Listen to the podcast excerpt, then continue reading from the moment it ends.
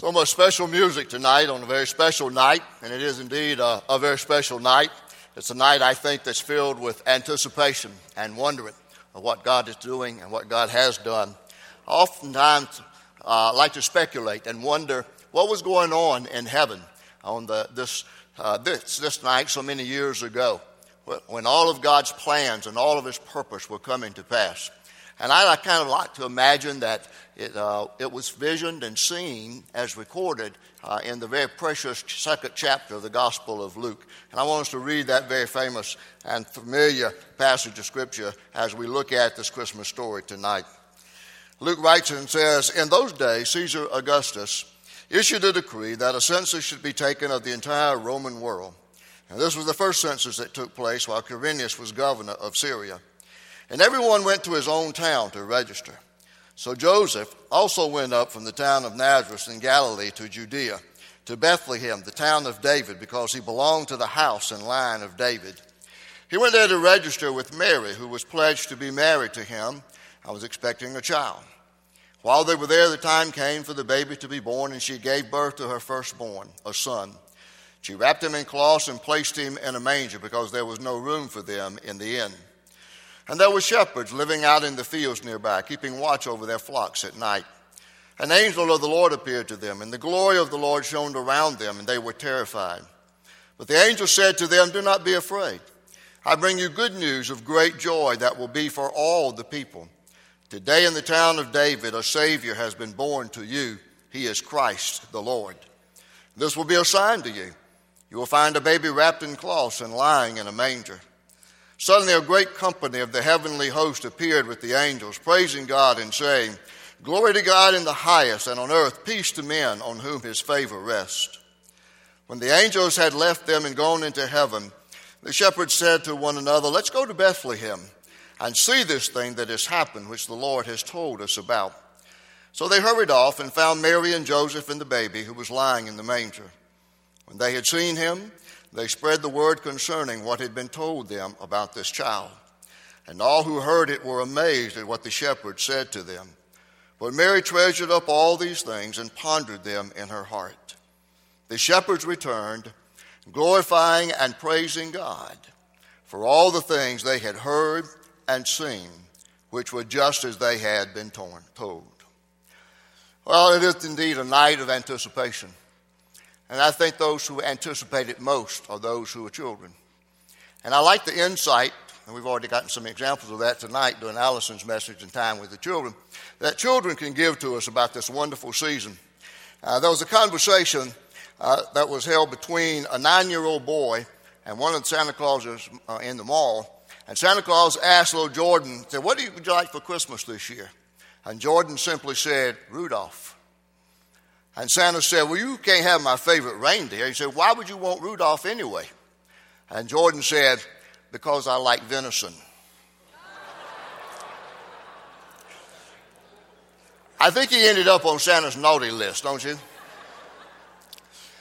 And then in one family, everybody had to get haircuts on the day before Christmas Eve. And so they were all getting the haircuts, and the youngest one had waited the longest and was kind of fidgety. And so a lady cutting his hair kind of ask him some questions about Christmas. You excited about Christmas? Yes, ma'am.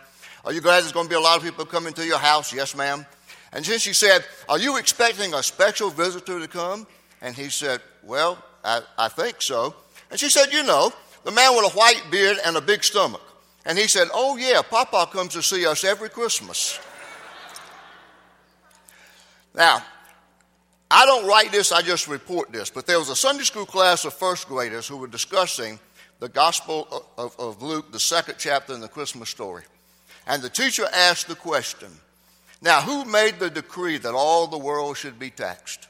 And one little boy raised his hand and said, The Democrats.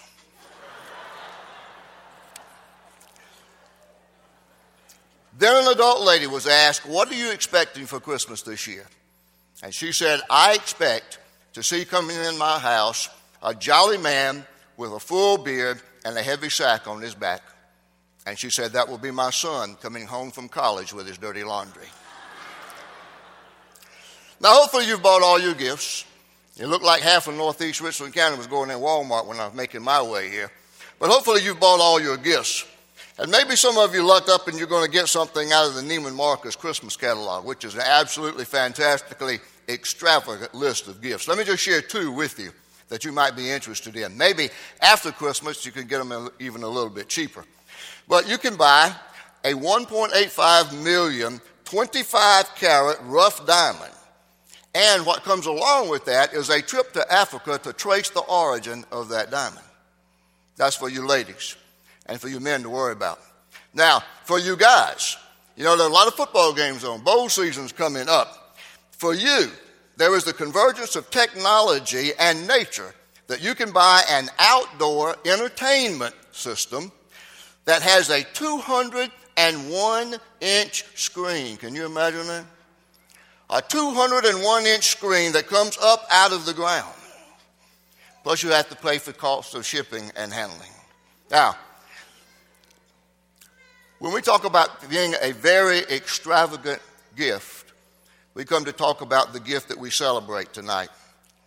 We come to celebrate the gift that God gave to us at Christmas.